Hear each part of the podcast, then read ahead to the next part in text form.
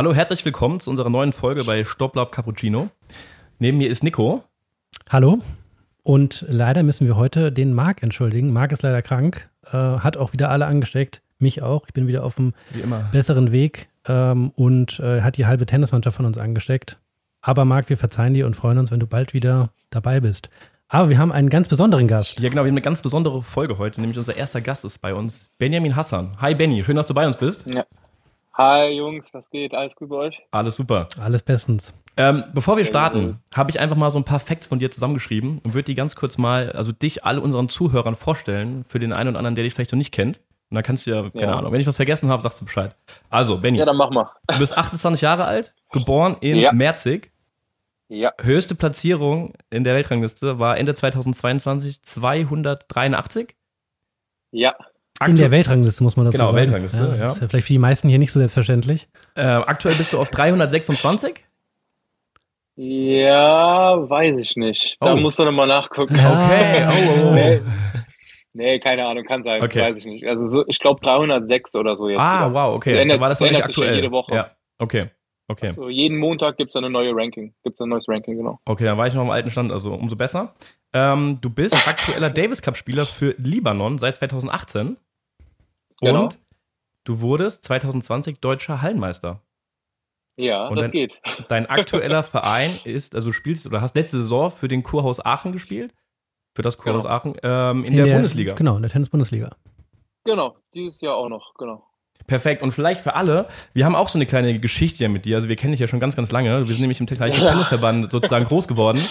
Ähm, ja. Haben in der Jugend nicht viel gespielt, weil du bist ein paar Jahre jünger, aber dann im Herrenbereich. Äh, ich glaube, Nico hat, glaube ich, ein, zwei Mal nicht gespielt. Ich habe viele Matches gegen dich gespielt, heiße Duelle, immer verloren. Ja. Ich habe auch immer verloren. Ich Echt? War, ja. Echt? Ja, ich, also ich habe, ja, glaube ich, Bilanz gegen euch beide. Ja, alles gewonnen, glaube ich. Also gegen mich auf jeden Fall. Ähm, gegen Joel war es, glaube ich, immer. Ihr habt gute Matches gehabt, aber ich glaube, du bist immer als Sieger ja. vom Platz. Ja. ja, das freut mich auf jeden Fall. Sorry, ja, ja. Das, das, war bei uns auch immer, wenn, das war bei uns immer auf der Anlage, wenn wir in Mainz gespielt haben, auf der Anlage und du hast gegen Joel gespielt, das war immer schon so, oh, hier, Benny spielt gegen Joel jetzt, das wird bestimmt ein geiles Match, weil irgendwie so beide so ein bisschen Grundlinienspieler. Äh, ja, ja. Und, ähm, aber ich, ich, erinnere mich, glaube ich, du, hast es, du bist einer der wenigen, die gegen Joel, sag ich mal, auf unserem hier Niveau, regionalen Niveau, gegen Joel immer gewonnen hat. Ja, ja das stimmt. Also du bist mein Endgegner. Ja, geil. Finde ich gut. Und wir hatten ja auch das Vergnügen, wir haben ja auch ähm, zweimal zusammen in einer Mannschaft gespielt, nämlich bei den großen Medenspielen. Meden. Genau. Ja, weiß also, ich noch. Für alle, die das nicht kennen, ähm, das ist sozusagen Medenspiele der äh, Landesverbände. Da spielen die besten Spieler aus dem Landesverband gegeneinander und wir haben zweimal für Rheinland-Pfalz zusammen gespielt. Und ich weiß noch, wir hatten einmal in mhm. Halle haben wir gespielt, direkt auf der Anlage, auf der auch mhm. ähm, das ATP-Turnier ist. Also da war unser Hotel. Und wir hatten genau. von aus unserem Hotelzimmer, wir waren in einem Zimmer, hatten einen Blick direkt auf den Center Court. Das werde ich nicht vergessen. Das war äh, cool. Ja. Also hatten wir echt gute Zeit gehabt. Geil, ja. Und ja. Ähm, ja, da hat sich ja bei dir schon so abgezeichnet, ja, dass du da gegen die Top-Leute in Deutschland da äh, super mitgespielt hast, auch gewonnen hast. Ich habe da viele Matches noch im Kopf. Ich glaube, das war dann auch mhm. so der Punkt, wirst du uns bestimmt gleich mehr darüber erzählen, ähm, dass du dann einfach einen anderen Weg eingeschlagen hast. Ja, ähm, genau. Ja. Aber ich würde vorschlagen. Genau, weil bevor wir jetzt direkt so bei der bei deinem Profileben einsteigen, ist, glaube ich, für viele auch immer interessant, auch für mich, weil so gut kenne ich dich natürlich jetzt nicht. Wann hast ja. du denn mit Tennis angefangen? Also was waren denn so deine Anfänge? Ja gut, ich komme ins Tennis eigentlich eher durch meinen Vater. Ne? Der ist der Tennistrainer immer noch mit seinen 62, 63. Ähm, Tennis verrückt ist er, der liebt es immer noch und der liebt es, Tennisstunden zu geben, was für mich jetzt Katastrophe wäre zum Beispiel. Ja. ja, und habe dann früh angefangen, also ich würde jetzt mal sagen, fünf, sechs war ich da als ich das erste Mal angefangen habe, Tennis zu spielen. Ähm, ja, habe dann auch viel gespielt, als ich klein war, viel trainiert, bis ich so, ja, zwölf war, würde ich sagen, zwölf, dreizehn, weil das dann schon so meine Ambitionen waren, dann besser zu werden und professionell zu spielen. Und dann irgendwann kam der Moment, wo es mich gar nicht mehr gepackt hat, wo es ein bisschen zu viel war, glaube ich, wo ich ein bisschen zu viel trainiert habe und dann gar keine Lust mehr hatte. Ja, und so mit 14, 15, 16 bis eigentlich 20 noch hatte ich eher weniger Lust auf Tennis. Also dann war ich schon ja. so, da war schon so mehr Hobbyspieler, muss man eigentlich sagen. Ja, krass, ja. Weil du also ich habe ich hab, Entschuldige, ich hab gut weiter. gespielt, ne? Ich habe gut gespielt für mein Verhältnis. Ich habe äh, ja dafür, dass ich wenig trainiert habe, habe ich echt gut gespielt. Aber ähm, Profitennis war das nicht, was ich da in meiner Jugend oder Ambition zum Profitennis kann man das nicht nennen, was ich da in meiner Jugend gemacht habe. Ja, weil, weil du es gerade schon am Anfang gesagt hattest, dein, dein Vater ist Tennistrainer und äh, nur so ein kleiner mhm. Side-Fact, dein Vater ist auch bei dem einen oder anderen bei uns aus der Mannschaft ähm, absolut im Gedächtnis geblieben, weil die noch gegen ihn gespielt haben und wurden komplett zerlegt. Ja. Wenn, Felix, wenn du das hörst, du weißt genau, was ich meine. Ähm, äh, Felix, äh, den kennst du auch, Felix Tripp, äh, hat gegen deinen Vater gespielt und hat ja, nur, schlecht, nur schlechte Erinnerungen daran, weil er, ja, ja, kenn ich. Ja. Ähm, du hast bei deinem Vater also auch Training gehabt. Das war dein Trainer oder war das nicht der Genau. Trainer? Ja. Genau, war mein Trainer, ja, ja, war mein Trainer, genau. Bis du ja. dann äh, bis 12, 13 irgendwie gemerkt hast, oh, ich habe das ist nicht so mein, oder ich habe nicht so viel Bock. War das ein Problem, sage ich mal, zwischen eurem, also im Verhältnis, sage ich mal? Ich stelle mir das schwierig vor. Ähm, nee, mit meinem Vater, das war gar kein Problem. Wir haben uns immer gut verstanden. Ähm, ich habe ja auch immer noch dann, als ich 13, 14, 15 war, ich habe ja immer noch Tennis gespielt. Es war ja nicht so, dass ich den Schläger weggelegt habe, sondern ich habe immer noch trainiert, ähm, nur halt sehr wenig, einmal, zweimal die Woche höchstens. Und Krass. dann auch wirklich mit meiner Herrenmannschaft in Neuwied, äh, die alle LK, keine Ahnung, 11 bis 15 hatten. Genau, 16 du hast ja hatten. sehr lange noch für deinen Heimatverein gespielt auch. Genau, ja, ja. ja ich hab, obwohl ich gut gespielt habe, habe ich dann immer noch gesagt, komm, ich bleibe in Neuwied. Ähm, verzichte ich jetzt mal auf ein bisschen mehr Geld, würde ich sagen. Ja. Und habe dann lange mit äh, ja, in dem TC Neuwied noch gespielt. Und ja, einmal, zweimal die Woche trainiert, bis ich 18, 19, 20 war. So das Jahr. So Unglaublich das Jahr und da schon so ein Niveau erreicht, ja. ja. Wahnsinn. Ja, das war gut. Also mein Level war immer hoch, obwohl ich echt wenig gespielt habe. Ja. Ja. Hatte dich das in der Jugend nicht gereizt, dann auch ähm, auf der ITF Juniors Tour zu spielen und dann vielleicht mal so ein Grand Slams äh, mitzuspielen, bei den ganz Großen dabei zu sein? War nie was, was dich irgendwie gereizt hat? Nee, null. Mich hat das null gereizt ich habe das nie verstanden, ich verstehe es heute noch nicht. Okay, krass. Ja. Warum, warum so viele Jungs mit 13, 14 nach Südamerika fahren und dann zehn Wochen Turniere spielen? Weil für mich zählt eigentlich Herren. Mhm. So Jugendbereich, das zählt halt nicht. Du kriegst keine Punkte, also was heißt keine Punkte, aber es zählt halt nicht für die Herrenrangliste.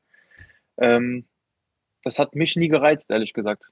Sind das vielleicht aber jetzt äh, im Nachhinein ähm, Erfahrungen, die dir vielleicht fehlen oder die du sagst, oh, also hat mir nicht gefehlt, macht keinen Unterschied für mich, dass ich im Jugendbereich jetzt viel unterwegs war und auch dieses Profileben schon irgendwie am, im Amateurbereich kennengelernt habe?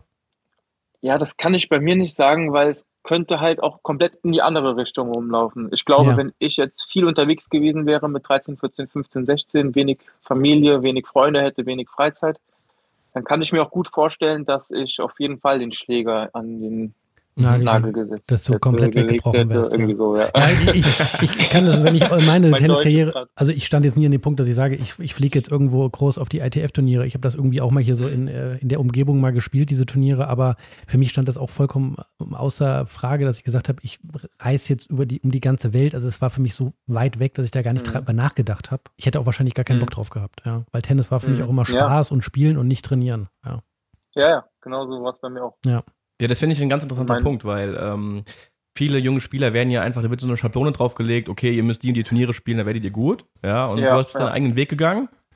Und ja. wer weiß, wo der Weg noch hinführt. Und wie du schon gesagt hast, wer weiß, vielleicht hättest du super viel in der Jugend gespielt und hättest dann die, komplett die Lust verloren, hättest aufgehört.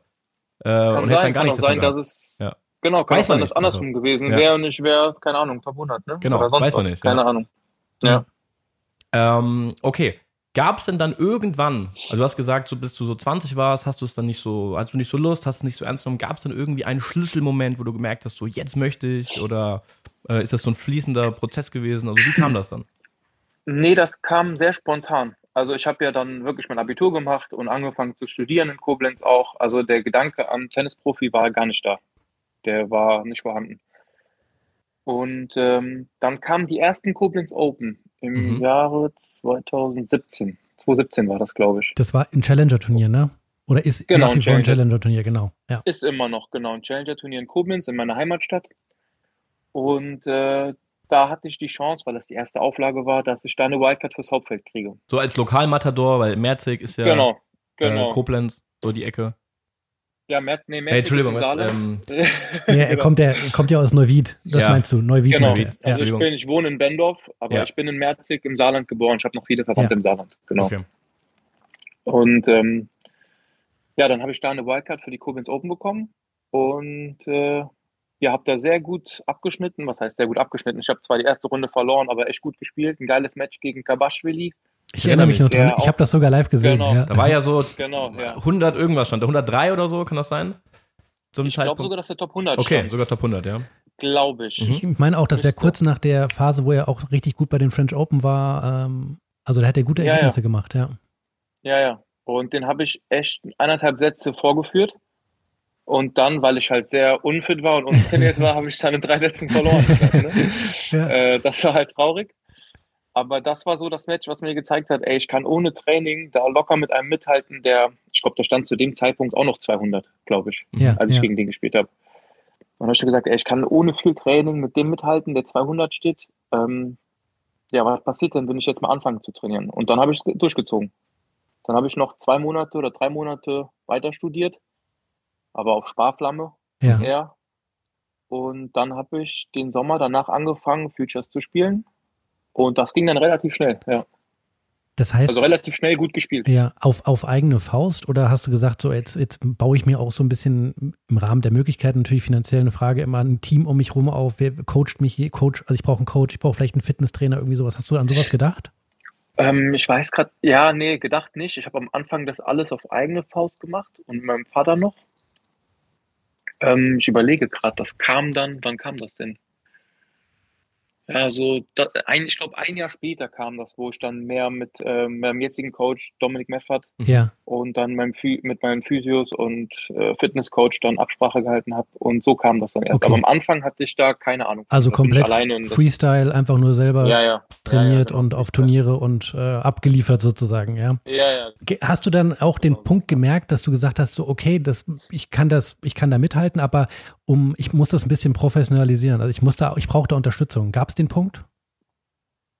Äh, ja, immer noch. Immer noch, ja klar, also dass es nicht auf eigene Faust Also- geht. Weil, also beispielsweise jetzt mal so der, der extreme Fall ist so Nick Kyrgios, der ja immer erzählt, er, Ja. ist, er macht ja alles alleine, er coacht sich selbst und so. Ist, Ja. ist das möglich? Hast du das gemerkt? Kann man das? Also ich glaube schon, dass man das kann. Ähm, aber ich glaube, also ich weiß nicht, ob das der Wahrheit entspricht, aber ich glaube, das wird unterschätzt, dass der zum Beispiel gar nicht trainiert. Ja. Also das kann ich mir nicht vorstellen, dass du so ein Level hast und wirklich äh, zwei Wochen, drei Wochen keinen kein Schläger in der Hand hattest.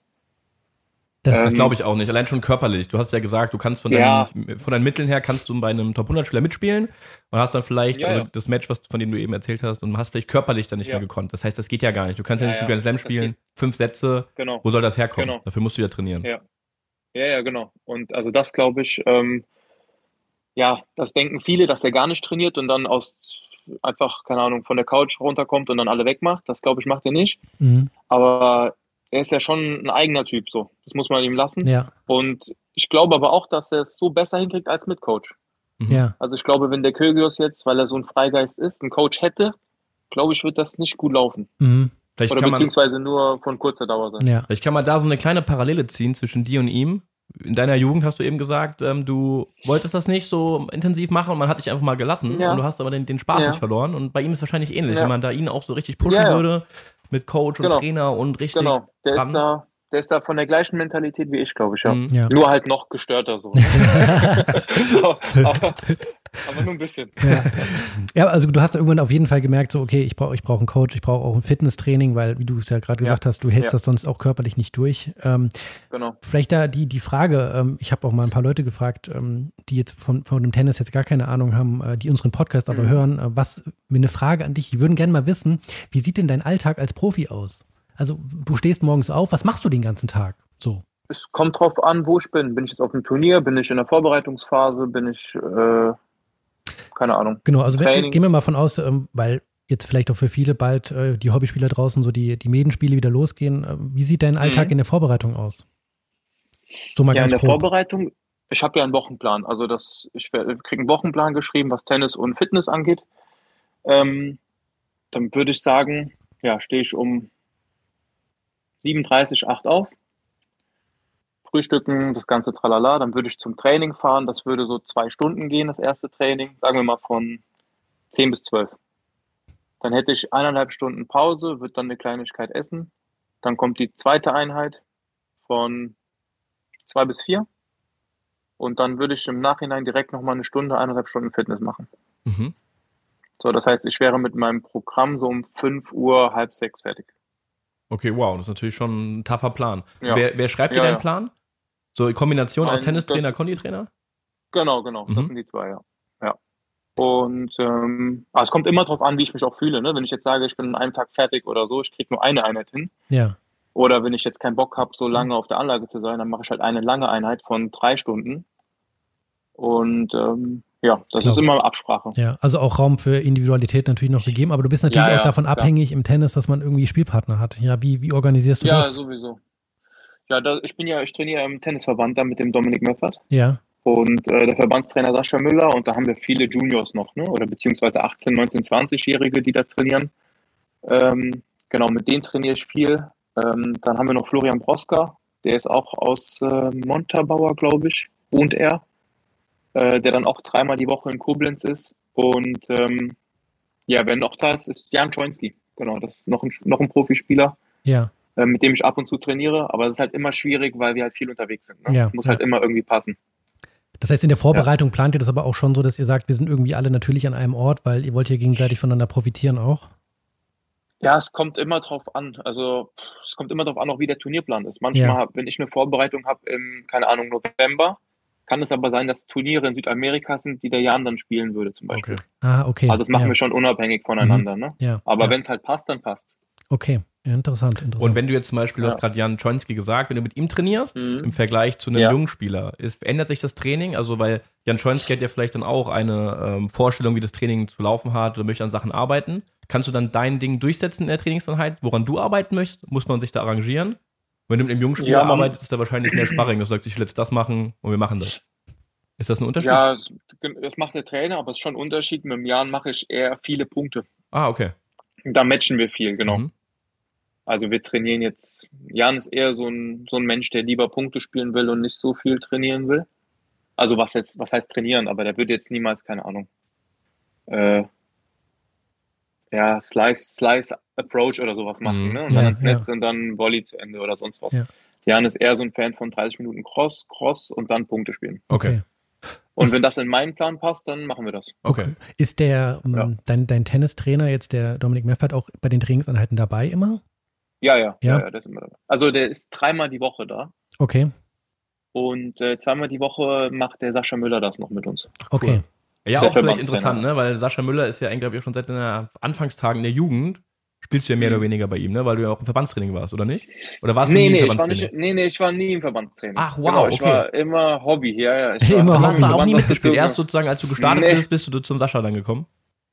Ja, ich bin ja eher zum Meffi, war das eher. Okay, okay. Also mit, mit äh, 2017, das, äh, 2018, das kam eher über den Meffi. Und weil der Meffi aber noch seinen, seinen normalen Job an der Spur hat in Köln, ähm, kann er nur zwei bis dreimal die Woche rüberkommen und die restlichen zwei, drei Tage mache ich dann mit Sascha Müller da. Ach cool, okay. Ach ja. ja aber nee, mit dem Verband ja. hatte ich nie was zu tun. Ich war immer bei meinem Vater. Ja, ja. Und immer sehr wenig trainiert. Ja, ist ganz interessant, ne? wenn man jetzt auf den Weg so mhm. zurückblickt, weil du bist ja so einen ganz, ganz individuellen Weg gegangen. Ähm, ja. Also super, super interessant. Ja, ganz spät. Ja. ja, vor allem überhaupt nicht nach Schablone. Also das ist ja gar nicht nee, so nee. der vorgefertigte nee, also, Plan, den man, also Karriere, die man hofft, sich einzuschlagen vom, vom Seiten auch vom Deutschen Tennisbund, jetzt die da ganz andere Dinge ja. im Kopf hatten bei solchen Dingern. Ja, jetzt auch ja ein, auf jeden Fall, das war. Ja, ich habe, bevor ich dich unterbreche, Joel, äh, ich habe noch eine Frage und zwar, ähm, jetzt ist dein, dein äh, der Meffert ist dein Trainer und äh, Sascha Müller hast gesagt, äh, Hast mhm. du häufig mit, mit, deinem Vater quatscht noch, dass er sich einmischt und so dir Hit, Hit Tipps gibst oder legst du da noch sehr viel Wert drauf? Ich meine, dein Vater hat unglaublich viel Erfahrung vom Tennis, klar. Oder ist es ja, so, dass du so sagst, ja, oh Vater, lass mich in Ruhe? Ja, ja, so. ja, ist halt, ist halt, mein Vater ist ja noch von der alten Generation. Ne? Ja, der hat ja, der hat ja in den 80ern gespielt. Mhm. Und die haben halt anderes Material gehabt, alle den Ball reingespielt, viel gesliced, Touch und so. Okay. Das geht halt heute, das geht halt heute nicht mehr. Du ja. kannst nicht nur den Ball ins T-Feld spielen und laufen und slice und hochspielen. Ja, ja. Äh, du musst halt auch schon ein bisschen Geschwindigkeit rüberbringen. Ähm, aber ja, klar, er sagt mir immer noch Sachen. Ne? Er sagt mir immer noch Sachen. Okay. Und äh, immer, immer schön am Meckern.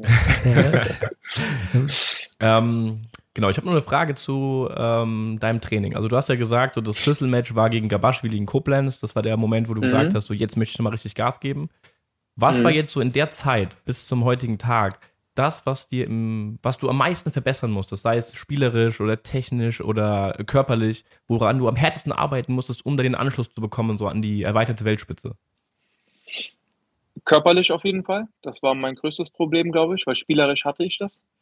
Körperlich und einfach dieses Profes ja, diese Professionalität, die du an den Tag legen musst. Du musst halt deine Sachen machen. Du kannst halt nicht sagen, okay, äh, heute habe ich keinen Bock auf Training, morgen habe ich auch keinen Bock auf Training, nee, Fitness unnötig, mache ich jetzt nicht. Du musst dir halt irgendwie, deshalb brauchst du halt auch manchmal jemanden, der dir einfach in den Arsch tritt und sagt, du machst das jetzt. Mhm. So, weil du von alleine manchmal halt einfach keine Lust darauf hast.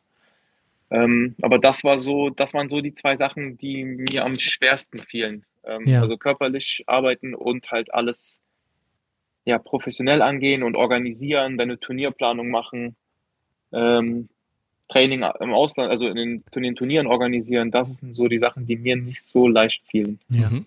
ja Weil du ja. gerade sagst, du musstest ja dich sehr stark professionalisieren. Ähm, ist es so, dass du auf vieles verzichten musst? Weil ich jetzt gerade ist ja, du bist ja Koblenz in der Nähe von Köln, so die mhm. Fastnachtszeit mhm. oder jetzt bei euch Karnevalszeit. Ist es was, was du vermisst, dass du sagst, ich muss auf so viel verzichten, aber ich mach's, ich opfer das fürs Tennis oder siehst du das nicht so?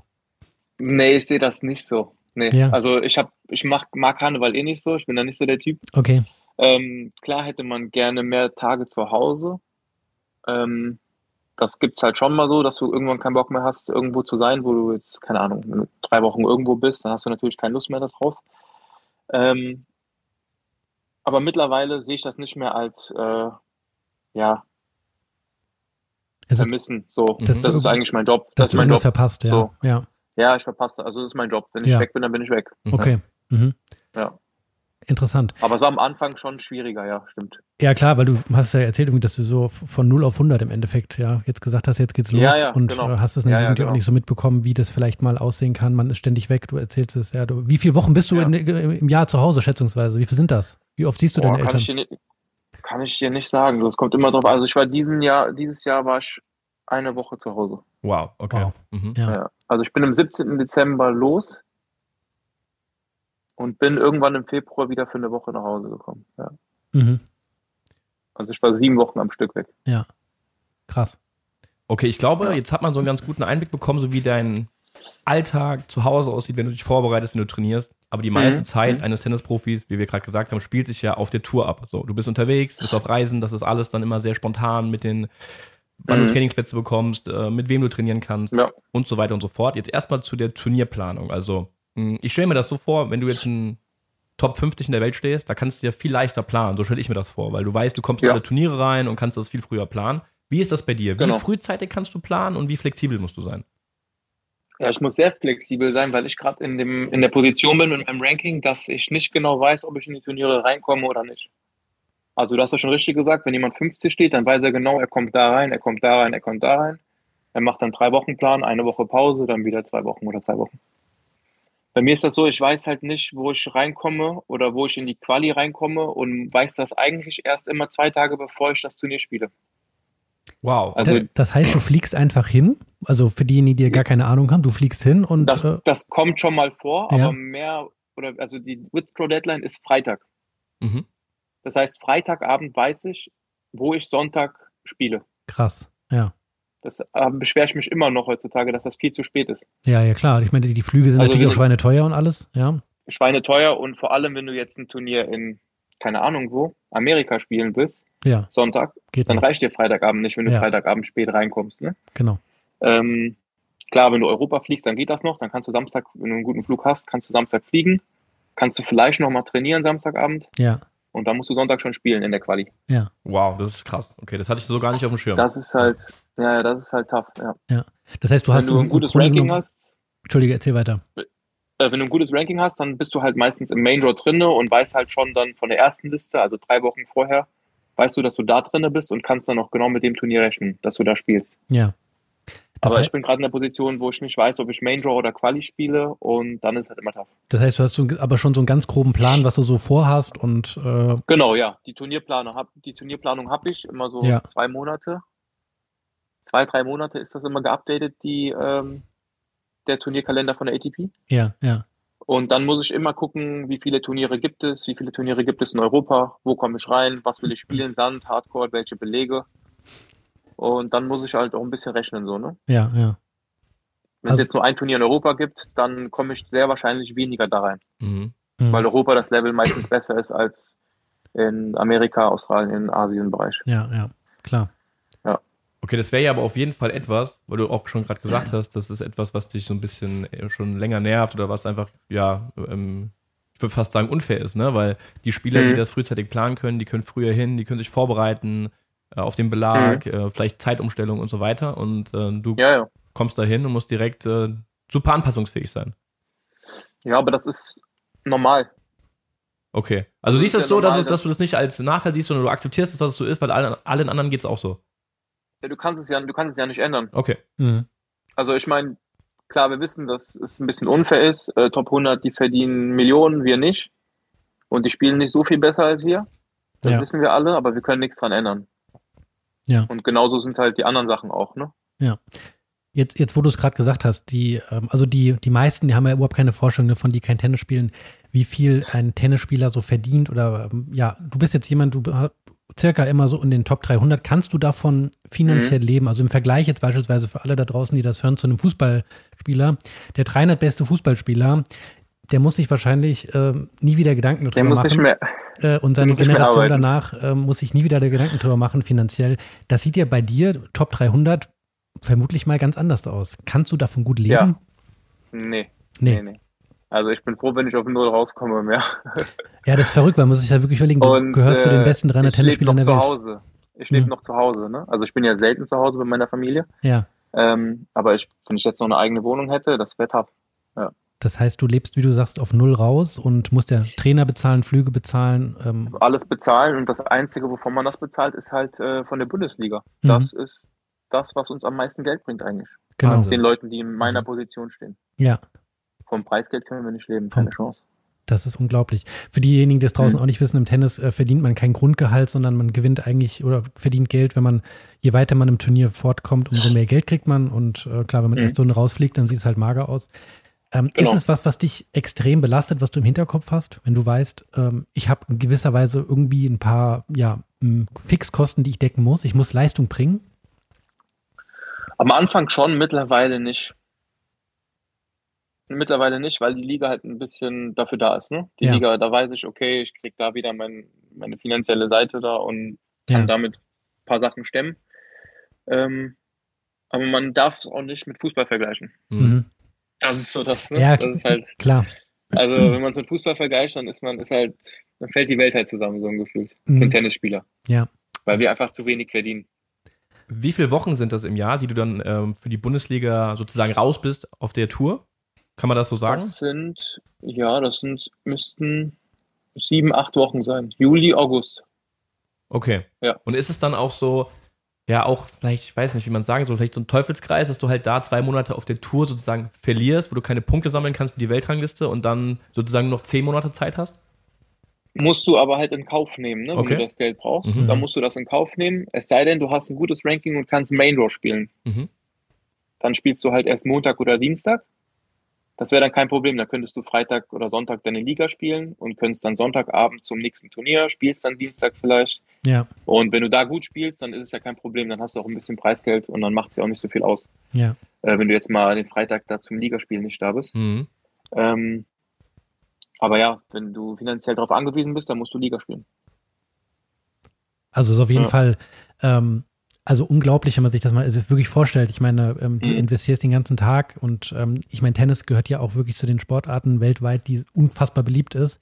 Empfindest du das ja. für dich als extrem ungerecht, dass die, die hinteren Positionen, ähm, ich meine, ich weiß nicht, wie es heutzutage ist, aber früher war ja immer so, ab Top 100 verdient man Geld, äh, Top 100 mhm. Äh, oder über den Top 100, wenn du Top 100, äh, 100 bis, keine Ahnung, 500 stehst, dann mhm. überlebst du nur. Empfindest du das als ungerecht? Ja. Ja, ich glaube, das ist auch in vielen anderen Sportarten so. Ja, aber also, gut, ja, weil ich, ich sehe es halt, Tennis ist halt so krass populär. Also ich meine, man sieht ja, wie viel Geld auch ja. bei den Grand Slams ausgeschüttet wird und, und sonstiges. Empfindest du das als. Die Differenz, die Differenz ist halt zu krass. Ja. Es darf halt nicht sein, dass die da oben, die ja eh schon reich sind, nochmal 4 Millionen Preisgeld machen. Ja, ja. Und wir kämpfen hier gerade um 10 Euro gefühlt, ne? Mhm. Also, das ist halt too much, finde ich. Ja. Aber klar, das ist, es ist auch logisch, weil die sind ja der Grund dafür, dass Leute überhaupt so viel Also, dass, dass wir Spieler Geld kriegen, weil die bringen ja das Tennis eigentlich eher in den Vordergrund für Ja. die Zuschauer. Ja, ich glaube, das ist Also auf der einen Seite ist Mhm. es so, auf der anderen Seite ist es halt auch ein bisschen Ja. tough dann für uns. Das ist, glaube ich, ein schwieriges Thema und das, glaube ich, würde auch jetzt in den Ja. Raum springen, da weiter reinzugehen. Aber jetzt ist, also, weil das können viele Leute nicht verstehen, wenn, wenn man einem erzählt äh, vom, aus dem Freundeskreis, ja, der, der steht Mhm. Top 300 in der Weltrangliste, dann denken die, der ist ja Mhm. Multimillionär. Ich so, ah, Nee, nee, nicht. keine nee. Chance. Nee, keine Chance. Keine Chance, Nee, nee. genau. Also ich, ich würde mehr Geld verdienen, wenn ich Trainer wäre. Genau. Ähm, jetzt hast du es vorhin schon angesprochen. Ähm, du bist ja, wenn du, ihr seid von der, vom Spielerischen her, äh, wenn du mit einem trainierst, ähm, Top 100, Mhm. kannst du ja locker mithalten. Also es ist ja nicht so, äh, auch, Ja. das war ja so die, die Frage, die ich gestellt bekommen habe. Ja, was, also was fehlt denn noch für, aus deiner Sicht Mhm. jetzt mal, um in die Top 100 zu kommen? Was, was fehlt dir noch? Was, was glaubst du?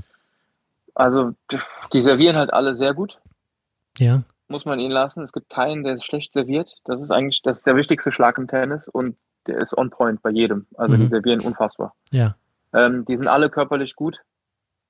Ähm, was die spielerisch anders machen, ist, glaube ich, dass die keine dumme Sachen machen. Mhm.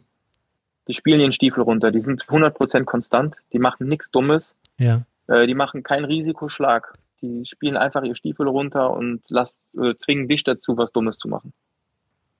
So, das fällt mir auf, ist so der größte Unterschied. ja, Die spielen nicht viel schneller, beziehungsweise eigentlich gar nicht. Es gibt welche, die spielen langsamer als ich. ja, Ähm, die spielen auch nicht, äh, wie sagt man das, gewitzter, mhm. kreativer, spielen sie auch nicht. Die haben eigentlich nur ein Spiel, einen Spielplan und den spielen sie halt durch, von Anfang bis Ende. Und das ist halt so das Krasse, dass die halt wirklich dann im Kopf halt so ready sind, dass die einfach ihr Spiel komplett spielen können, drei Stunden lang, vier Stunden lang und nicht einmal eine Sekunde Schwäche zeigen. ja, Und bei mir ist das eher so, ja, ich kann zwei Sätze geil spielen, aber ich kann dann die nächsten zehn Minuten, kann ich dann komplett einbrechen. Mhm. Und das ist so der Unterschied, glaube ich, was da so mental und körperlich und alles. ja, Also so viel ist es nicht, aber die servieren alle gut, sind körperlich topfit ja, und machen halt wirklich keine dumme Sachen. Die spielen den Ball rein. Ja. Wenn sie die Chance haben, spielen sie aggressiv. Aber sonst spielen sie den Ball rein und bewegen sich einfach top. Ist es was, dass, dass du sagst, ähm, weil du sagst, sie machen keine dummen Sachen, in Anführungsstrichen, dass du mal dumme Sachen machst in einem Match? Wo du, Ja. wo du dich ja. erwischt, also da Ja. merkst du, ey, was habe ich da Ja, gerade ja. eben gemacht, ja? Ja, einfach auch, das hängt ein bisschen auch von der Birne zusammen, glaube ich. Ja. Ähm, mein Spiel ist ja sehr vielfältig. Ich kann halt viel. Ich kann halt den Ball reinspielen, ich kann aggressiv spielen, ich kann Touch spielen, ich kann nach vorne gehen. So, und dann habe ich auch immer wieder das Problem in der Birne, dass ich, wenn jetzt ein Ball kommt, acht Ideen habe. Mhm. Dann Mhm. weiß ich nicht genau, was ich machen soll. Und das ist fast bei jedem Ball so. Ich habe jeden Ball muss ich überlegen, scheiße, was mache ich jetzt? Stopp, Longline, Cross, Lob, irgendwie so. Ja, Und dann kommen halt dumme Sachen. ja, Also es ist Fluch Und und glaube, Segen das zugleich, so ein kreatives Spiel. Ja, ja, auf jeden Fall. Auf jeden Fall. Ja, ja. Also ich wünschte manchmal, ich habe nur einen Spielplan, dann weiß ich genau, was ich machen soll. Und wenn, wenn ich dann verliere, dann weiß ich, okay, besser ging's nicht. Mhm. Ja, das ist interessant, weil das Aber haben wir so auch halt- häufiger hier schon thematisiert, ne? dass die viele Spieler so einen Stiefel runterspielen, so wie du das sagst jetzt. Ähm, Mhm. Mhm. Interessant auch mal jetzt von dir zu hören, dass es tatsächlich so ist. Ähm, aber ich sag mal, Aufschlag, das Körperliche, Mhm. die Beinarbeit, auch das Mentale, das sind ja alles Sachen, an denen man arbeiten kann. Das machst du sicher auch. Ähm, Ja. Inwiefern arbeitest du daran? Also was sagst du, was Ja, fehlt dir am. Aufschlag zum Beispiel noch? Also woran arbeitet ihr da, dass du sagst, okay, da kann ich anknüpfen, ähm, das fehlt mir noch, um da ranzukommen. Was macht ihr Ja, da das? Problem ist halt, dass die, dass die Größe einfach auch eine Rolle spielt. Ne? Mhm. Also wenn du dir jetzt mal das, die Durchschnittsgröße anguckst, die ist bei irgendwo 1,92 gefühlt. Hat sich extrem verändert in den letzten Jahren, ja. Ja, die sind alle zwei Meter groß und ich bin mein 1,84, das ist halt schon tough. Ich werde nie so servieren können wie die. Mhm. Das ist einfach so. Ähm, das wird auch nicht meine größte Stärke sein oder die Stärke sein von mir. Ähm, aber das ist halt so ein gewaltiger Unterschied einfach. Ne? Die haben halt so viel, das ist halt einfach so viel einfacher für die, ihre Aufschlagspiele zu halten. Ja. Und ich hingegen muss halt wirklich ackern. Mhm. Klar, dafür kann man sagen, ich bin ein Tick kleiner, ich kann mich vielleicht besser bewegen oder bin schneller. Aber ich finde trotzdem noch, dass der Aufschlag halt ähm, ja, der wichtig, wichtigste Schlag ist. Mhm. Und es, es ist ein komplexer Schlag. Ne? Ihr wisst es ja selber. Ihr habt ja selber Tennis gespielt. Vielleicht fällt er euch ein bisschen einfacher, aber mir Ah, fällt nee, er halt nicht ja. so einfach. Nee, Weil war er auch, einfach muss ich so sagen. komplex ist. Ja. Ja. Ja. Ich Also erinnere so mich noch bei dir der dran. Aufschlag. Du hattest immer einen sehr interessanten Ballwurf, ne? Ach, hör mir auf, ey. Ich krieg das immer noch nicht weg. ich erinnere mich noch dran. Ich Du krieg hast das immer noch nicht weg. ja, ich meine, ich kann es jetzt gerade schwer erklären. Ja, aber, vielleicht für alle. Normalerweise hat man hier eine Handrücken, zeigt zum Boden und die Ja. Handfläche, in Ja. da liegt der Ball drin. Du hattest den Ball andersrum gegriffen. Also deine Hand, dein Handrücken hat nach oben gezeigt Und du hast den genau, Ball so ja. nach oben, wie soll man sagen, so rausgechippt, sag ich ja, mal. Ich habe den, hab den so geworfen, ja. ja genau. Machst du es immer noch? immer noch nicht, ja, nicht komplett. Also viele sagen mir, ey, was machst du da eigentlich? Aber ich, ich habe den, glaube ich, seitlich in Okay, okay, okay. Hand. Also, das heißt, ich werfe den jetzt so hoch. Ah ja, okay. Also nicht mehr so, sondern eher seitlich. Aber ich kriege meine Hand nicht so offen irgendwie. Ich weiß nicht warum. Ja. Also ich kriege die nicht so offen. Ja. Aber ich sag mal so, das, das ist komisch. ja auch, ähm, ich meine, das ist jetzt kein äh, technischer Mangel, wo man jetzt sagt, äh, deswegen ist dein Aufschlag schlecht, aber es ist einfach nur interessant, weil es ist super kompliziert, den Ball so zu werfen und äh, trotzdem noch aufzuschlagen. Unfassbar. Ja. Also ich, ich merke ja auch, dass ich so besser serviere, aber es muss halt auch jemand dahinter stehen und mir das die ganze Zeit sagen. Ja, ja. Sonst verfalle ich in mein altes Muster und mhm. habe wieder so einen Krüppelwurf halt. Ne? Ja. Der, der zweite Punkt, den du jetzt noch gesagt hast, ähm, dass du, ähm, ja, dass du dadurch, dass du so viel, äh, ich weiß, wie du spielst, du, ähm, ich habe das auch noch im mhm. Kopf, unfassbar ein Touch, ein krasses Ballgefühl mhm. einfach, ähm, alle Möglichkeiten, dass du häufig sagst, ähm, ich habe Probleme äh, bei einem Ball aus dem Halbfeld, habe ich zehn Ideen, acht davon sind vielleicht, wie du sagst, mhm. dumme Ideen, ähm, zwei ja. davon sind gut. Arbeitest du daran, dass du ähm, irgendwie mit einem Mentalcoach oder selbst, dass du sagst, ähm, ich muss das in den Griff kriegen, weil ich brauche die beste Lösung sozusagen? Mhm. Ja, ich habe einen Mentalcoach. Ähm, mit dem bin ich das auch schon angegangen. Das ist auch viel besser geworden. Mhm. Ähm, und haupt, hauptsächlich arbeiten wir eher daran, an dieser positiven Art, einfach an dieser positiven Ausstrahlung auf dem Court, dass halt nicht so viel ins Negative verfällt. Mhm. Das mhm. ist halt ist halt ein frustrierender Sport. Ihr wisst es ja selber. Und, Haben wir äh, sogar eine Folge, die hieß Tennis ist frustrierend, ja. Ja, ist halt einfach. Du bist halt die ganze Zeit alleine, du hast alles in deinem eigenen Kopf. Ähm, mhm. Das ist halt tough und dann kann es halt auch mal sein, dass du halt komplett ausrastest und nur die schlechten Seiten siehst. Du weißt ja, ich war ja auch immer gut da drin, immer ausrasten. Du warst, du warst äh, Nummer eins. Nummer eins im Rheinland. Ich war knapp nach dir. ich glaube, wir sind alle, ähm, Tennis ist einfach, das kann dich richtig sauer machen, ja. Ja. Aber ich finde, man merkt das auch eben schon. Ähm, der eine Satz von dir ist mir im Kopf geblieben, als ich dich gefragt habe zu, ähm, zu den Turnieren, ob das unfair ist, dass die manche Spieler schon vorausplanen können. Da hast du gesagt, so, es ist mhm. so, man muss es akzeptieren. Und ich glaube, genau das ist ja, ja die Einstellung, die man braucht. Man muss die Sachen einfach akzeptieren, man kann sie nicht ändern, man muss es positiv sehen. Ja. Genau. Aber das ist halt immer schwierig, ne? Wenn es mhm. dann 0605 steht oder so, oder du gerade in Südafrika bist nach drei Wochen und dir steht es bis hier. Mhm. Du musst halt dann irgendwie trotzdem im Kopf dann positiv bleiben. Und das ist halt tough. Selbst wenn alle Bedingungen gegen dich sind. Ne? Mhm. Ihr wisst ja, wie es ist, wenn man mit Wind spielt, mit einem schlechten Ref, mit einem schlechten Schiri. Ja. Äh, Ballkinder sind Katastrophe, Kurz sind Katastrophe, Bälle sind schlecht. Also kann ja alles kommen. Ja, mhm. ja. Und da gibt es halt immer noch Momente, wo ich dann, ja, mal ausraste. Ne? Ja. Ja, ich kann es 100% nachvollziehen. Das ist bei mir heute immer noch ja, der Fall. Ich verliere komplett die Nerven ja, und dann äh, ist das Match eigentlich schon gelaufen. Das ist eine, also als Tennis, die Leute, die vielleicht nicht Tennis spielen, können das nicht nachvollziehen. Äh, alle, die Tennis spielen, mhm. wissen genau, was gemeint ist. Ja. Und wenn wir mhm. gerade so von, du hast von Konstanz gesprochen, ja, dass die auch vielleicht ein bisschen mhm. fehlt, dass die ihren Stiefel so wirklich vier Stunden runterspielen können. Mhm. Brauchst du diese mhm. Matches gegen diese Top 100 Leute? Also kannst du aus so Match so richtig viel für dich rausziehen? Ähm, wenn du gegen Leute vielleicht auch im Training spielst oder mal im Turnier, dass du sagst, boah, da lerne ich so viel, um da wirklich dann anzuknüpfen? Ja, ich weiß es ja, dass sie das so gut machen. Ne? Mhm. Das ist ja auch, ähm, ich glaube aber einfach, dass es ja von Match zu Match gemacht werden muss von mir. Mhm. Also es bringt mir jetzt nicht nur ein Match, das gut zu machen und dann im nächsten Match darauf zu verzichten oder mein altes Stiefel zu spielen. Ich muss, man muss auch immer so ein bisschen sein, sein A-Spiel finden, also sein A-Game finden. Mhm. Und wenn das zu mir nicht passen sollte, dann passt das halt nicht. Zum Beispiel Nick Kyrgios wäre jetzt wieder so ein Beispiel, wo ich sage, der wird niemals so spielen wie die anderen. Ja. Der spielt nur so gut und spielt auch, steht auch nur da, weil er so spielt, wie er spielt. Wenn, er jetzt, wenn du dem jetzt sagst, hier spiel Grundlinien-Rallies und spiel konstant von hinten, dann steht der 500. Ja. ja. Also du musst halt immer wissen, wie du spielst, was dein Spieltyp ist und das ist, glaube ich, eher das Wichtigste. Und wenn du dann so einen Spieltyp hast, also ich meine, klar, dumme Sachen oder so, die sollte man immer vermeiden. Aber es gibt ja auch Leute wie Federer zum Beispiel, der auch sehr kreativ gespielt hat, sehr aggressiv gespielt hat. Ähm, der hatte auch eine hohe Unforced-Errors-Zahl manchmal im Vergleich zu Djokovic oder mhm. Nadal. Ja, Aber ja. hat halt dafür auch mehr Punkte gemacht. Mhm. Also du musst halt immer gucken, ob das zu dem Spiel passt, wie die, Re die Relevanz ist. Das ist halt immer schwierig. Ja, ja. Ähm, aber das sind so die Sachen, die mir auffallen, was die Jungs halt machen. Die Jungs ja. machen halt nichts Dummes. Mhm. Die spielen alle gleiches Tennis gefühlt. Ist ein bisschen langweilig für mich. Ja. Wenn ich das jetzt persönlich so sagen darf, aber die spielen halt alle den ja. Ball rein und bewegen sich gut und servieren gut. Ja. Das heißt, das ist für dich auf jeden Fall auch, ich meine, du trainierst ja natürlich äh, regelmäßig jetzt beispielsweise auch mit den, den, viel mit den Deutschen wahrscheinlich, mit, mit Otte und wie auch mhm. immer, die alle Top 100 stehen, dass du ja. sagst, ey, ich bin, ja. ich bin ja gar nicht weit weg davon. Ist es eine, ist es was, was dich stark motiviert? Ja, auf jeden Fall. Ich brauche, ich finde, ich habe das Level auch da zu spielen. Deshalb spiele ich ja noch. Ja. Ähm, ich glaube, ich brauche einfach nur mal diesen Klick, dieses, mhm. Hauchchen Glück irgendwie einmal weit zu kommen bei einem Turnier. Mhm. Und dann kann die Welt auch anders aussehen, weil ich sehe jetzt auch hier wieder viele Leute, die ich geschlagen habe, ja. die 200 stehen. Und dann spielen sie zwei gute Turniere und jetzt stehen sie 50, 60 in der Welt. Wahnsinn, ja. Und die haben es jetzt schon erreicht, ne? Genau. Und wenn du, glaube ich, einmal da drinne bist, dann ist es schwierig, wieder rauszufallen. Ja. Das ist ja das, was man. Also du musst halt einmal so in die Top 100 kommen. Genau, was man so sagt, der, der Schritt jetzt, so den du hast, ist so der härteste Schritt wahrscheinlich, gell? Ähm, ja. Dann, ja. Ähm, wir knapp dabei gewesen, aber es ist halt irgendwie nicht so einfach, die können alle spielen. Ne? Ja, das ist ja klar. Die es wollen, wird, es wird ja nicht alle, einfacher. Ja, es wollen alle ja, dahin ja, und es wird nicht halt einfacher. Ja. ja.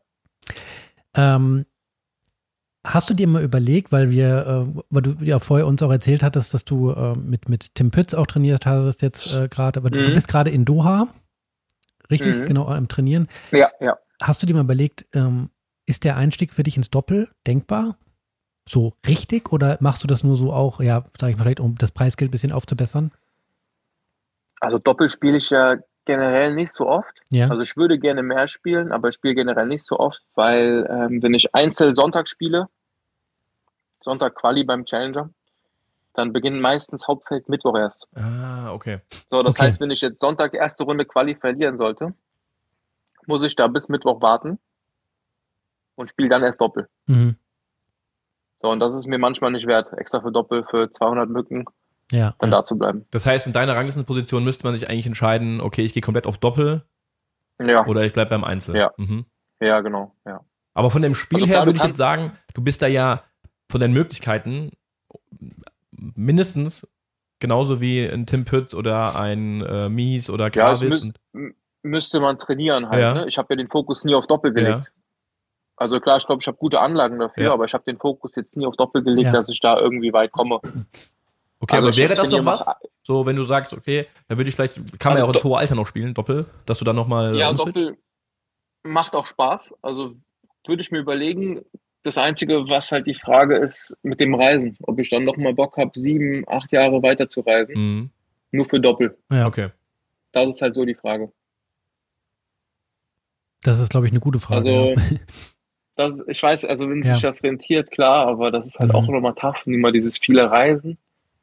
Ja. Und ihr wisst ja selber, mit dem Regel, mit den Regeln im Doppel, es ist halt schon tough, ne? Das ist halt ein Doppel in 40 Minuten manchmal weg. Ja, ja. Mit dem No-Ad ja. und alles Mögliche, das geht halt so schnell. Ja.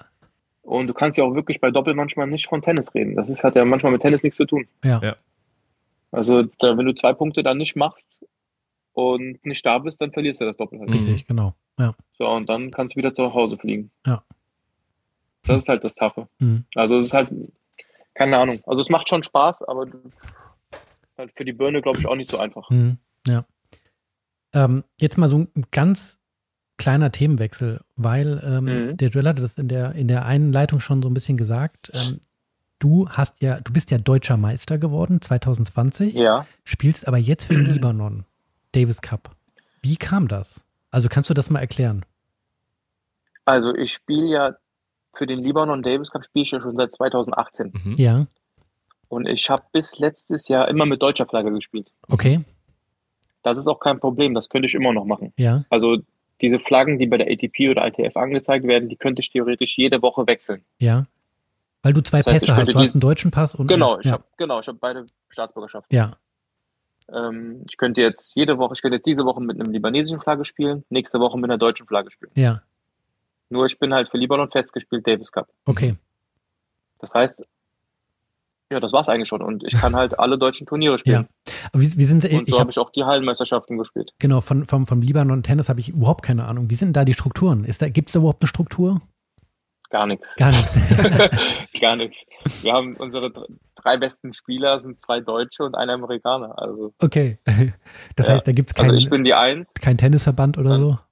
Ja, doch schon, aber im ja. Libanon haben die gerade viel mehr, also viel größere Probleme als jetzt Tennis. Ja, ja klar. Ja. Die haben ja echt äh, Struggle da hinten. Ja. Und ja, was Tennis angeht, ist es nicht so gut. Sind die auf dich zugekommen oder ähm, war das von dir eine Entscheidung? Äh, die haben mich mal eingeladen zu einem Turnier. Okay. Zu einem Preisgeldturnier in Libanon, genau. Habe ich dann gespielt und dann haben wir uns hingesetzt und dann haben wir gesagt, ja komm, wir machen das. Cool. Ja, interessant, interessant. Ja. ja. Ging relativ schnell, ja. Ja. Ähm, ja, wir haben jetzt noch so ein paar, sag ich mal, vielleicht so ein paar wildere Fragen, die einfach so, äh, ich habe noch meine Freundin gefragt, die eigentlich kein Tennis spielt, äh, die mir auch mhm. nur einmal im Jahr zuguckt äh, bei den Medenspielen und immer fragt, wie es steht mhm. mit dem Zählen. Mhm. Die hatte Fragen und auch andere Leute. Ähm, Gibt es ein Match, was du auf der Tour, was du niemals vergessen wirst? Ja, viele Matches. Ja. Ähm, viele Matches, aber das, was ich, glaube ich, rausnehmen würde, wäre gegen Gulbis in Koblenz Open. Das war ein Hammer-Match. Ja. Wieso das war das für dich ein Hammer-Match?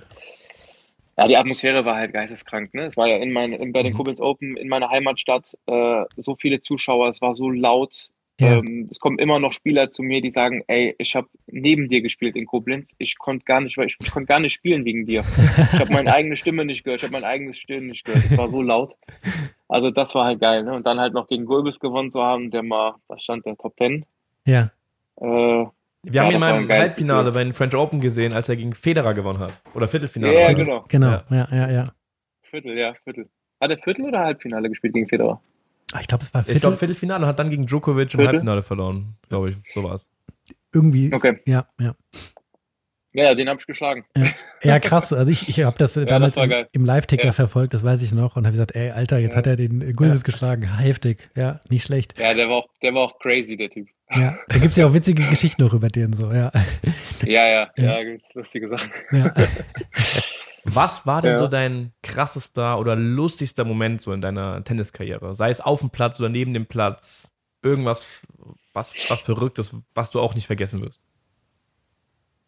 Also Night Out mit Kyrgios werde ich nicht vergessen. Oh, geil. Oh, das, musst du jetzt aber mal ja, erzählen. Ja. das heißt, du bist einmal ja, mit ja, Kyrgios feiern gegangen, ja? Wir waren in Canberra, waren wir feiern, genau. In Australien, das war ein Challenger und der hat da nicht gespielt, obwohl da auch gute Turniere liefen. Hat er aber keinen Bock gehabt, der hat dann Basketball gespielt oder so, glaube ich. und der war aber die ganze Zeit auf der Anlage.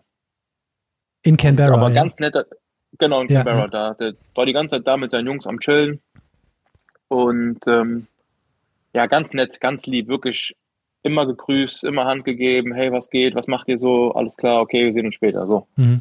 Und dann irgendwann waren wir äh, ja in der Stadt, in Canberra, und haben gesagt, komm, wir gehen feiern heute. Wir fliegen ja irgendwann bald, war schon, Turnier war schon zu Ende, haben gesagt, gehen wir feiern. Wir waren aber schon mit den, also noch mit den ganzen anderen Spielern da. Also wir waren bestimmt 15, 16 Leute vom Turnier, Frauen und äh, Männer. Ja. Und sind dann da feiern gegangen in einem Canberra Club. Und dann haben wir auf einmal Kyrgios da gesehen. Das war anscheinend sein Club. Geil. Also keine Ahnung. Der, dem hat alles gehört da. Und ist ja auch seine Heimatstadt, noch, ne? Ja, ja ich ja. weiß nur noch, das war so lustig, wie der einfach besoffen zu uns kam und die Kreditkarte in die Hand gedrückt hat. Hier, order some whiskies, order some whiskies, hier. Hat uns einfach die Kreditkarte gegeben und gesagt, hier, bestellt euch, was ihr wollt, bestellt euch eure Getränke und so. Er war so durch. Hammer. Das war geisteskrank, ja. ja. Also die Nacht vergesse ich nicht. Aber war für mich okay, weil ich trinke ja nichts. Okay. also für mich war es einfach nur lustig. Ja, ja, krass, cool, geile Story. Aber das werde ich, ja. das ich nicht vergessen, ja. Der war echt krank. Ja. Ähm, dann. Aber gibt halt auch schlechte Seiten, ne? Also ich kann jetzt auch tausende. Äh, ja, was war denn so ein Moment, wo du sagst, ähm, ey, das, das ging zu weit, ich, ich, kann das nicht mehr machen, so ungefähr? War so eine schlechte Erfahrung in einem Land gemacht, auf einem Turnier gemacht? Ja, gut, äh, da hatte ich eine Reise nach Spanien, das war auch, boah, da habe ich den Zug, äh, Zug hatte Verspätung, Deutsche Bahn. Ähm, Zug hatte Verspätung, habe dann meinen Flug nicht mehr bekommen. Die haben mich aber trotzdem durchgelassen durch die Kontrolle mit Tennistasche, mit Koffer, haben mich durchgelassen, bin an mein Gate gegangen und die hatte gerade vor meinen Augen die Tür geschlossen. Nein. Ja. Und ich so, können Sie bitte die Tür aufmachen? Ich, ich habe den Flug, das ist mein Flug. Lassen Sie bitte, lassen Sie mich kurz rein. Der Flug ist noch da, ich sehe ihn ja. Nein, tut mir leid, Tür ist geschlossen geht nicht, die müssen noch zurück, neuen Flug buchen. Oh. Ich nochmal zurück, neuen Flug gebucht für, keine Ahnung, was, 300 Euro. Ähm, hab dann gewartet eine Stunde und das war früher so, du musstest Sign-in vor 9 Uhr abends da sein. Mhm. Sonst kommst du nicht rein. So, und das war dann irgendwann 3, 4 Uhr, hatte ich den Flug habe dann den Flug bekommen, ganz normal, bin geflogen, kam dann irgendwann 7 Uhr an. Und das, das Turnier war eine Stunde weg von dem, von dem Flughafen. Ja. Ich so, okay, kriege ich hin, bin schon um 8 Uhr da. Taxi, frage ich nach, Uber, frage ich nach, gucke ich überall. Auf einmal eine Menschenmenge, 100 Leute und sind fast auf jeden Taxi, äh, Taxifahrer losgegangen und zusammengeschlagen. Ich so, was geht hier ab? Richtig Angst bekommen. Ähm, dann habe ich nachgefragt, dann hieß es, es gibt einen Taxistreik. Die Taxifahrer sollen nicht fahren, die dürfen nicht fahren. Sobald ein Taxifahrer versucht, auf eigene Faust zu fahren, stürmen ja. die alle das Taxi. Oh, wow, okay. So, ich so, leck mich am Arsch, kann nicht sein. So, ich frag, ich guck Uber, auch, ging gar nichts. Alles kaputt. Also wirklich, das war, das sind 200 Leute und die sind auf jeden Taxifahrer draufgegangen. Krass. Ja. Ich dann irgendwann eine Stunde da verbracht und jeden gefragt, habe dann einen Taxifahrer gefunden, den ich wirklich so im Hinterhalt noch gefragt habe, so, hier, kannst du mich mitnehmen, bitte? Habe ich den ganz leise gefragt und er hat mir nur so ein Augenzeichen gegeben, hat so gemacht. Ja, ja. Also, geh da hinten hin, geh da hinten hin. So, ich habe das verstanden, bin mit meinem Koffer auf die Autobahn, so 300, 400 Meter weiter über so eine Kurve, dass keiner uns gesehen hat. Der ist dann ganz normal losgefahren, hat mich dann auf der Autobahn mit eingesammelt. Ach, und dann haben, sind wir noch gefahren. Ja, es war ein langer Tag. Ja. Und äh, da habe ich irgendwann auch 150 Euro oder so gezahlt. Ne? Stunde Taxi ist ja teuer gewesen. Ja. Ähm, ja, und bin dann 9 Uhr 3 angekommen. Also oh. drei Minuten nach diesem Silent Deadline. Nein. Und das hat nicht gereicht, ja? ja eigentlich nicht. Und dann ja. waren die aber so lieb und haben mir eine Wildcard gegeben. Ach, krass. Genau, okay. habe dann aber Sonntag morgens um 9 gespielt, habe 5-4, 40-0 gehabt im ersten. Ja, Drei ja. Satzbälle. 7-5, 6-0 verloren, nach Hause geflogen. Boah. da war ich so durch. Ey. War ein Trip. Könnt ihr, also das war geisteskrank. Ja. Ich habe bestimmt noch zehn Sachen vergessen. Also das war Ja, ich wollte gerade sagen, man erlebt wahrscheinlich auf diesen ganzen Reisen, die du hast, hat auch wirklich viele skurrile und auch bestimmt auch richtig ja. geile Sachen, ja. Also da hast du ganz wahrscheinlich ja. inzwischen ein Buch von schreiben. Ja. Ja, AirPods mag ich gar nicht, kann ich nicht sehen. Mhm, ja. Ähm, jetzt wieder ein kompletter Themenswitch, weil äh, ich, ja. ich habe noch eine Frage, äh, zwei Fragen, die so ein bisschen ähm, vielleicht auch so in den Nachwuchsbereich wieder reingehen. Wenn du selbst jetzt mal so eine mhm. beliebte Frage, wenn du selbst nochmal jetzt sagen könntest, oder was würdest du deinem 15-jährigen Ich sagen? Was würdest du dem sagen? Also beispielsweise, ich würde ja. mir selber sagen, Nico, warum hast du nicht früher angefangen, einhändige Rückhand zu spielen? Ich hatte immer das Gefühl, dass meine beidhändige Rückhand richtig scheiße ist und warum hast du nicht damit, hast du nicht früher angefangen? Hast du sowas, was du sagst im Nachhinein, ey, hast, ich hätte das ändern sollen, ich hätte was anderes machen sollen? Also nicht auf Technik bezogen, aber Alles einfach Mögliche. mehr trainieren. Kann, ja, mehr ja. trainieren, hätte ich gesagt. Also hättest du das mal ein bisschen äh, professioneller gemacht von Anfang an. Ja. Und dann hätte ich wahrscheinlich mit 17 oder 18 schon sagen können, hier, ich fange es professionell an und hätte dann fünf Jahre gut. Okay. Mhm. Und, und, das äh, ist das, was ich ein bisschen bereue. Ja, was du im Nachhinein vielleicht hättest anders machen können. Aber wie du es ja schon genau. vorher auch gesagt hast, man weiß natürlich nie, ob es dann. Ja. Genau. Aber es ist halt trotzdem, deshalb mache ich es ja jetzt noch, weil ich mir halt nichts, ich will ja nichts bereuen. Ja. Mhm. Das heißt, du ich will ja nicht mit 40 ja. irgendwann zu Hause sitzen und dann sagen, hätte ich mal probiert. Mhm. So kann ich wenigstens sagen, ich habe es probiert, es hat nicht gereicht, alles gut. Ja. Mhm. Wäre das auch ein, ein, Tipp, den du jetzt einem jetzigen Nachwuchsspieler gibst, wenn jetzt ein 15-Jähriger kommt? Ich meine, du hast wahrscheinlich auch häufiger mal einen Sparringspartner, einen guten 15-, mhm. 16-Jährigen. Was ist mhm. so der Tipp, den du dem geben kannst in dem Alter? Ja, auf jeden Fall auch Spaß zu haben. Das war so die Sache, die mir am meisten geholfen hat. Ich finde, wenn du da keinen Spaß an der Sache hast, dann bringt das nicht viel, das zu machen. Mhm. Ja. Weil es früher oder später wird das nicht gut funktionieren, wenn du wirklich kein, wenn du diese Sportart nicht liebst, sage ich jetzt mal. Ja. Ähm, aber wenn du sie liebst, dann viel und hart arbeiten. Ja, das ist ein und guter Hinweis. Dafür. Ja. ja. Also Nico und ich haben ja viel auch mit jungen Spielern gearbeitet und jetzt der größte mhm. Unterschied, den ich jetzt feststelle zwischen dem, was du sagst und was die jungen Spieler gemacht haben, waren diese positive Einstellung. Was ich vorhin schon meinte. Mhm. Einfach zu sagen, akzeptieren, mhm. es ist so, alle anderen müssen mhm. auch damit leben. Wenn ich da weiterkommen will, muss ja. ich damit leben und muss einfach den Weg gehen. So, ich finde das. Ja, aber es ist nicht einfach. Mhm. Dafür brauchst du jemanden, der, mit, der dir das sagt und der mit dir arbeitet. Mhm. Ja. Aber da, dafür musst du auch offen sein. Also wenn du dafür nicht offen bist und das nicht so ja, akzeptierst oder willst, dann bringt das auch nichts mit einem Mentalcoach zu arbeiten darüber. Ja, mhm. ja. ja ich also, glaube, viele junge Leute sind dazu noch nicht bereit. Ja, die wollen das nicht akzeptieren ja, ja. und nehmen da keine Hilfe an und da steht man sich so ein bisschen selbst im Weg. Ja. Ja. Ja, ja, auf jeden Fall. Also ich habe das erst nach einem harten Jahr 2021 gemerkt. Da habe ich keine Pille reingespielt und habe mich echt viel mit Schiris und so angelegt und viel auch getankt. Also was heißt getankt, aber viele Matches laufen lassen, weil einfach dann die Bedingungen nicht gestimmt haben.